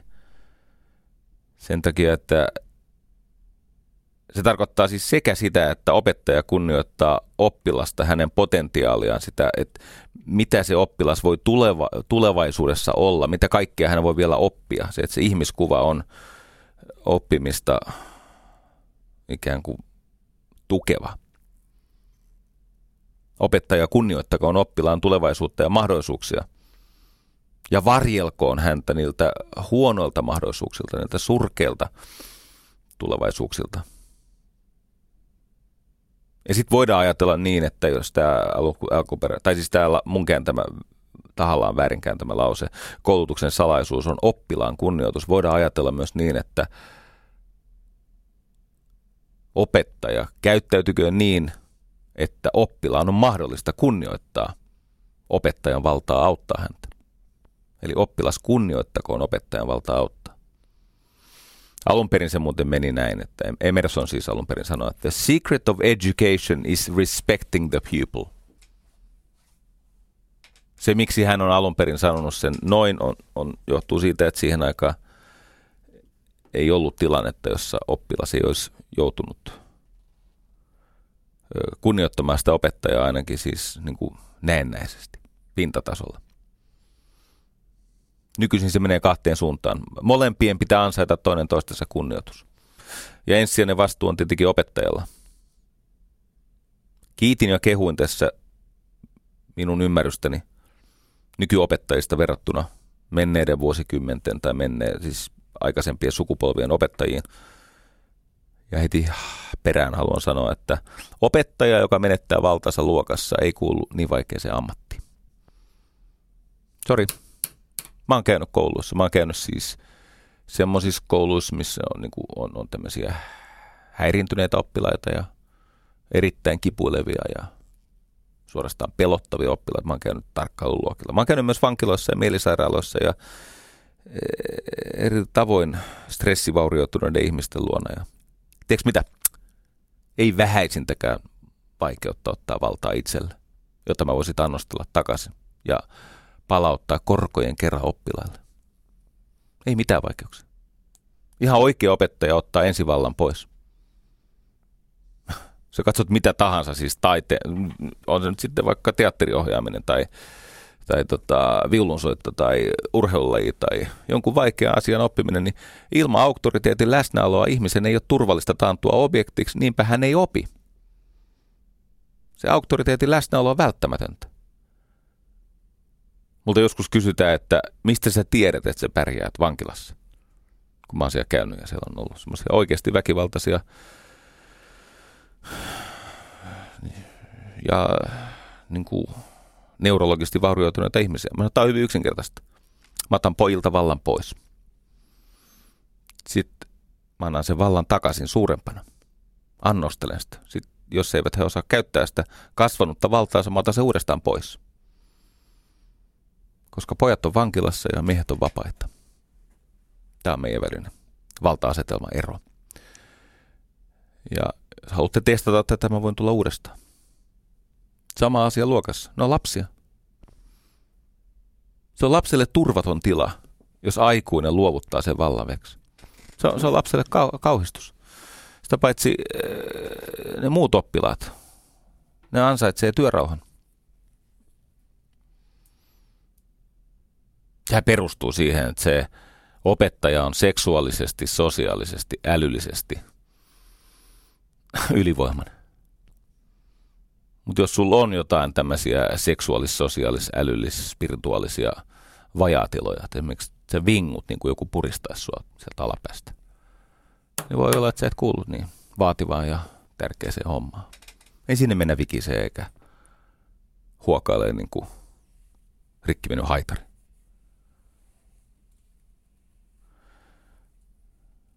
Mä oon ollut monta kertaa semmoisessa tilanteessa, missä ihan oikea auktoriteetti astuu tilanteeseen ja sitten joku haluaa haastaa se. Ja ei se siitä hirveästi provosoidu. Se vaan ottaa sen, minkä hänelle kuuluu.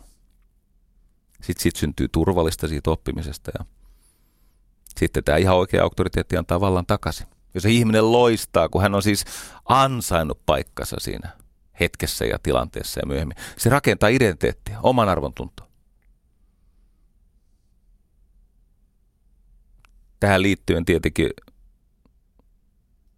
opettajat tarvitsisivat nykyisin paljon enemmän tukea julkisuudessa ja viranomaisilta ja vanhemmilta. Myös luokan muilta opettajilta. Opettajan kannattaa liittoa, anteeksi, myös luokan muilta oppilailta ja sitten sen koulun muilta opettajilta, kollegoilta. Vaikuttamisen suhteen on tärkeintä on siis tietenkin se, että sulla on valta vaikuttaa, kyky vaikuttaa ja toimia siinä terveellisesti. Tähän liittyy tämmöinen, ootko kuullut The Peter Principleista? Peter Principle. Yksi johtamisen ja vaikuttamisen öö, tämmöisiä klassikoita. Semmoinen kaveri kuin Lawrence Peter lausui muuten myös koulutuksesta. Hän, hän totesi, että koulutus on metodi, jolla kehittämämme, äh, it, siis koulutus on metodi, jolla kehitämme itsellemme korkean asteen ennakkoluulot maailmasta ja itsestämme. Ja se on kyllä monella kohdalla totta. Koulutus on metodi, jolla kehitämme itsellemme korkean asteen ennakkoluulot maailmasta ja itsestämme. Mutta tämä äh, Peter-periaate on siis yksinkertaisesti sellainen, että kaikissa hierarkioissa nämä työntekijät tai toimijat nousevat oman epäpätevyytensä tasolle. Ja työn tekevät ne alemmalla tasolla olevat vielä pätevät ihmiset. Mä sanon sen lyhyesti, koska tämä liittyy tähän yhteisölliseen oppimiseen ja scrummiin ja niin moneen muuhun asiaan. Tämä on vuonna 1968 tämä Peter Principle esitetty ja se on edelleen monissa maailman parhaista niin kuin johtamis- ja niin kuin käyttäytymistieteen oppilaitoksissa. Se on todella käytetty, se on siis arvostettu ja käytetty niin kuin Etelä-Kalifornian yliopistossa muun muassa. Siis ajatus on tämä, että mikä tahansa mikä toimii, nyt ollaan nyt ensin tämmöisessä yleisessä havainnossa ja sitten mennään niin kuin ihmisen tasolle ja sitten siitä seuraa ne oppimishaasteet.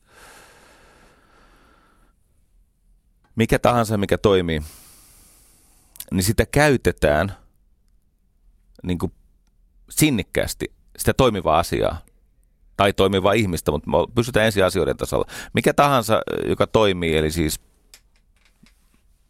minkä kanssa pärjää, sitä käytetään jatkuvasti niin kuin progressiivisesti yhä monimutkaisemmissa tilanteissa, kunnes se lakkaa toimimasta.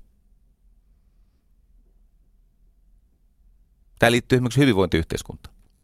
Se asia, mikä aluksi toimii, sitä käytetään aina vaan vaikeammassa, monimutkaisemmassa tilanteessa, mutta se edelleen toimii, niin taas nostetaan sitä, missä koitetaan tämän toimivan asian vaikuttavuutta. Vielä kerran koitetaan onnea, sitten se lakkaa toimimasta. Ja ihmisten kohdalla siis hierarkiassa se toimii näin, että, että tota, niin tämmöisessä hierarkkisessa valta-asetelmassa toimijat etenevät urallaan tai nousevat vallassa tasolle, jossa he paljastuvat epäpäteväksi. Ja varsinaisen työn tekevät ne työntekijät, jotka eivät ole vielä saavuttaneet sitä epäpätevyytensä tasoa, eli he ovat päteviä. No mikä murhe tästä seuraa? Siis määritelmällisesti se johto on epäpätevä siihen työhön, mitä tänään ja tulevaisuudessa se organisaatio tekee. Sen ote heikkenee. Ja johdolla on taipumus, tai opettajilla, tai kun me puhutaan siitä oppimisympäristöstä, on taipumus linnoittautua autoritäärisyyden suojaan, kun ovat kadottaneet auktoriteettinsa. Mikä on auktoriteetti? Auktoriteetti on se, että jollakin on valtaa sen takia, että hänellä on annettava. Auktoriteeteilla on valtaa, koska heillä on annettava. He ansaitsevat sen valta-aseman. Mikä on autoritäärinen valta-asetelma? Autoritäärisellä ihmisellä ei ole varsinaisesti annettavaa siihen tekemiseen, mutta hänellä on se valta-asema. Hän vetoaa siis asemaansa titteliinsä, siihen muodolliseen valtaansa. Ja tämän mitä korkeammalle ihminen etenee jossakin hierarkiassa, on se sitten oppiminen tai koulu tai yritys, sitä nöyrempi hänen pitäisi olla sen tosiasian suhteen, että hän mahdollisesti on jo epäpätevä johtamaan niitä, jotka tekee se varsinaisen työn, jolloin hänen pitäisi suostua käsitetyöläisestä astumaan alas käsityöläiseksi hänen pitäisi suostua sinne sille tasolle, jossa vielä toistaiseksi pätevät työntekijät tekevät sitä työtä, jonka hedelmistä se epäpätevä heitä johtava ihminen nauttii. Sen takia johtaminen on rohkeutta pyytää apua, tunnustaa valinnaisuutensa. Eihän mikään tue oppimista yhtä paljon kuin se, että myöntää muille, että en muuten tätä asiaa enää hallitse. Auttakaa mua.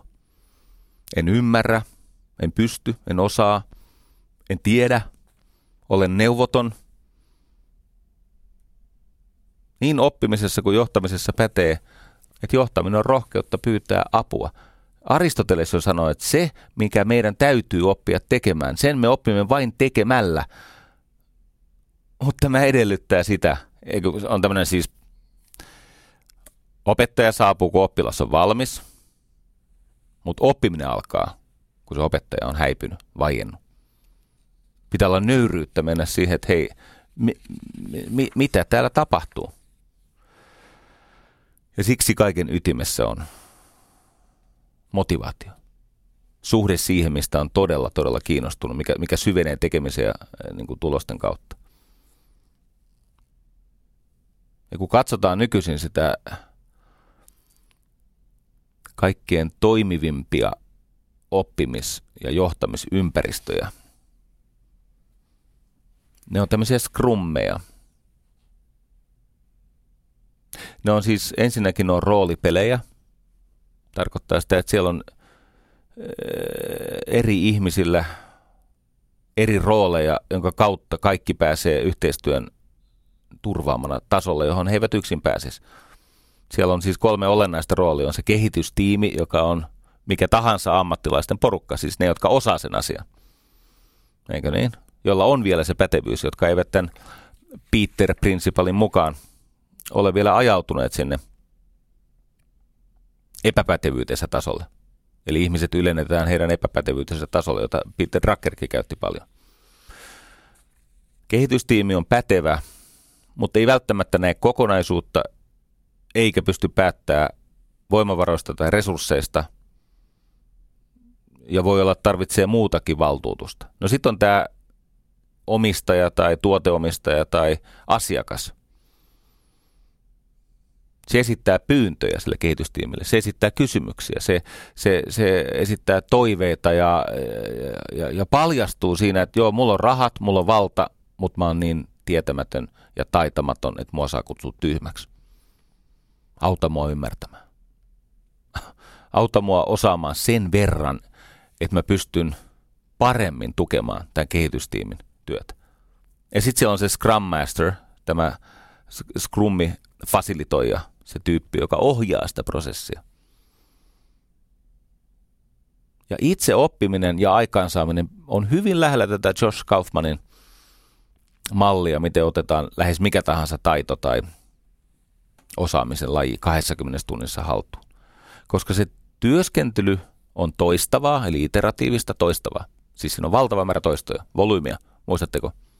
Keramiikka per kilogramma. Se on arvosana. Työskentely on toistavaa eli iteratiivista ja sitten se on lisäävää eli inkrementaalista. Siihen aina lisätään, siinä kokeillaan, siinä pannaan jotain ja koitetaan sen toistavan, iteroivan työn päälle laittaa, että mitä tämä sille tekisi, eikö niin? Valtaosa hyvästä valmennuksesta tai oppimisesta perustuu siihen, että 80 prosenttia energiasta käytetään sen vahvistamiseen, jota jo osataan ja korkeintaan 20 prosenttia ajasta ja energiasta käytetään siihen, mitä pitäisi seuraavaksi oppia. Jotta se perusta kestää sen. Tähän on totta siis Tenniksen opiskelussa tai missä tahansa, tai Shakin avaussiirtoja. Että 80, tai musiikissa, katsotte miten säveltäjät toimii. Tai sanotte, että, että, että, että niin kuin neljä viidesosaa siitä työstä helposti, jopa viisi kuudesosaa käytetään siihen, missä ollaan jo aika pitkällä ja vahvoja. Vahvistetaan entisestään. Ja sitten se 20, ehkä vain 15 prosenttia on sen uuden oppimista. Scrumissa on sama ajatus. On toistavaa ja on lisäävää. Jolloin se tuote kehittyy ikään kuin emergenttisesti, siis niin kuin se ilma, se, se tuote, se syntyy ikään kuin tyhjä. Siis, siis se vaan ilmantuu siihen näissä sprinteissä, mitkä on sprintit? Aina kalenteria ja kelloa vasten. Sprintit. Tässä on sama malli, eikö niin? Ja katsokaa näitä ihmiskunnan läpimurtoja. Siellä on, siellä on nämä niin kuin samat tekijät. Mä nyt nopeasti summaan, kun tässä on tullut kaiken näköistä. Eli on mielekäs unelma, ei mahdoton, mielekäs. Mielekäs unelma on se tarkoituksenmukainen kokeilu. Siitä syntyvä palaute, eli vaste. Ja se vasteen perusteella uusi harjoituskierros – joka lopulta johtaa seuraavaan tasoon. Tai näitä, kun mä sanoin, että esteet eivät ole älyllisiä, vaan ne on enemmän emotionaalisia. Mä käyn kuusi tämmöistä emootiota, tai siis tämmöistä niin tunnetason niin oivallusta, jotka johtaa yleensä korkean tason osaamiseen. Ensimmäinen on tämä ihmettele ja innostu. Opettajan tärkein tehtävä on motivoida se ihminen ihmettelyn ja innostuksen tilaan. Se on markkinointi- ja motivaatioammatti. Sä markkinoit ja motivoit sitä ihmistä ottaa haltuun sen asian, jonka vaikutusta ja myöhempää merkitystä tämä ihminen ilman opettajan apua ei saisi selville. Kakkonen. Kokeile ja kuuntele. Kokeile ja kuuntele. Kokeile jotain, siis ärsykettä, jotain niin kuin, uutta tapaa tehdä. Eikö niin? Muista se keramiikkaopettaja, joka sanoi, että A-ryhmä saa arvosanan sen perusteella, kuinka monta kiloa ne tekee keramiikkaa, ja toinen B-ryhmä saa arvosanan sen perusteella, kuinka laadukasta keramiikkaa ne tekee, ja paljastuu, että A-ryhmässä on enemmän laadukkaita töitä, paljon enemmän. Ulkopuoliset arvioi, ja näin se on. Tästä on muutakin, näitä, näitä erilaisia koejärjestelyitä, jotka kertoo samaa tarinaa, niitä on paljon. Eli kakkonen on kokeile ja kuuntele. Kolmonen – Tämä on kiinnostava. Murru ja antaudu. Siis suostu siihen oppimisen paradoksaaliseen hetkelliseen vallanmenetykseen, hallinnan tunteen heikkenemiseen. Ja tähän tarvitaan sitä auktoriteettia ja turvaa sitä oppimisympäristöä, missä on turvallista epäonnistua ja pettyä ja murtua ja antautua. Ja sitten niin kuin yleensä scrummeissa niin kaikki on lomittaista. Eli edelleen jatka tekemistä, suostu turhautumaan, tutki yhä. Teet, turhaudu, tutki. Ja turhautuminen on tunnehinta läpimurrosta. Ihan samalla tavalla kuin hämmentyminen on tunnehinta oivalluksesta. Ja kas kas, sä onnistut ja oivallat. Valtaosa oppimisesta tapahtuu jälkikäteen. Siis se oivallus tulee sen onnistumisen jälkeen. Se yhtäkkiä paljastaa itsensä sulle. Ja tämä synnyttää ihmisessä semmoisen nälän, kun hän on kohdannut haasteen, hän on suostunut sen paineisiin, varsinkin näihin niin kuin kellon tuottamiin paineisiin, aikataulupaineisiin, resurssipaineisiin. Ilman näitä resursseja, eli voimavarajännitteitä ja niin kuin aika, raha, tämmöisiä. Ensin sä suostut haasteeseen, sitten sä suostut siihen – tavallaan niukkuuteen ja jostakin tulee yllättävää apua ja se onnistuminen antaa merkityksen, niin se seuraava kuudes vaihe on se, että sä pyydät seuraavaa haastetta. Se on niin ihanaa! Se on, se on niin siis huumaavan fantastista, kun ensin sä oot innostunut ja sit sä oot eksynyt ja sä jatkat kokeilua ja sä murrut ja antaudut ja sua harmittaa ja sä silti teet ja turhaudut ja tutkit. Ja, äh, mitäs tämä on? eikö niin? Näennäisesti se on sattuma, se on tämmöinen siis niin kuin onnenkantamoinen. Oikeasti se on tämän prosessin vääjäämätön tulos. Ja mitä ihminen seuraavaksi haluaa? Se haluaa toistaa tämän, koska ei mikään ole näin huumaavaa, ei, ei mikään ole näin niin kuin fantastista. Ammentamalla loppuun kaikenlainen typeryys, niin päästään lopultakin viisauden maapohjalle, sille mikä ei petä.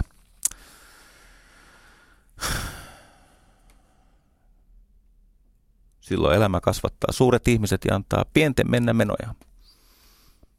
Hei, mä vähän niin kuin itselleni yritin lupailla, että ei, ei loppuu mitään näitä superhumaneja ylioptimistisia kuvitelmia, mutta mä sanon tämän silti, siis tämä ajatus, että – kun työstetään, toistetaan, siedetään tylsyyttä, turhautumista ja ammentamalla loppuun kaikenlainen typeryys, niin päästään sille pitävälle viisauden maapohjalle. Ja siitä seuraa se johtopäätös, että elämä kasvattaa suuret ihmiset ja antaa pienten mennä menoja. Ei niitä tarvitse kiusata. Ei niitä tarvitse hätistellä eikä pakotella eikä ei niitä tarvitse kostaa sitä heidän osuuttaan tässä elämässä Suurilta voi pyytää paljon ja pieneen olla tulee helpottaa. Katsos koko ihmiskunnan potentiaali. Se ratkaisujen aarre, että perustuu siihen, että me yritämme tarjota ihmisille näitä tasa-arvoisia mahdollisuuksia. Se tasa-arvo on tärkeää, koska totta kai se on ärsyttävää välillä ja niin poispäin, mutta ilman tasa-arvoa kaikki se hyvä, mikä olisi voinut olla, tukehtuu sen alle, minkä täytyy nykyisin olla. Mä toistan. Siis ilman sitä, että näitä oppimistilaisuuksia tarjotaan kaikille ja sitten osa ottaa onkeensa ja osa ei ja se porukka, joka ei, niin antaa niiden olla. Ei niitä tarvi rääkätä. Näiltä voi pyytää enemmän näiltä, jotka tarttuu tilaisuuteen, he mieluusti antavat ja nämä muut, niin heitäkin tarvitaan. En tiedä mihin, mutta heillä on heidän elämänsä. Totta kai heitä tarvitaan, totta kai. Ilman sitä mahdollisuuksien tasa-arvoa kaikki se hyvä, mikä olisi voinut olla, tukehtuu sen alle, minkä täytyy olla tässä tilanteessa. Eli ne realiteetit, ne murskaa kaiken. Väkivalta raiskaa ne vaihtoehdot. Margaret Mead, suuri sosiologi Margaret Mead, hän aina kehotti, että älä koskaan aliarvioi muutaman sitoutuneen oppivan ihmisen kykyä muuttaa maailmaa, koska siinä kaikki mahdollisuudet on. Aina tähänkin mennessä muutama ihminen on oivaltanut, oppinut ja sitoutunut maailman muutokseen. Ja niin se tekee jatkossakin. No niin. Vähän meni saarnan puolelle, mutta et sä siellä enää kuuntelisi, jos et sitä lainkaan sietäisi. Muista, että osaat enemmän kuin uskallat. Kiitos.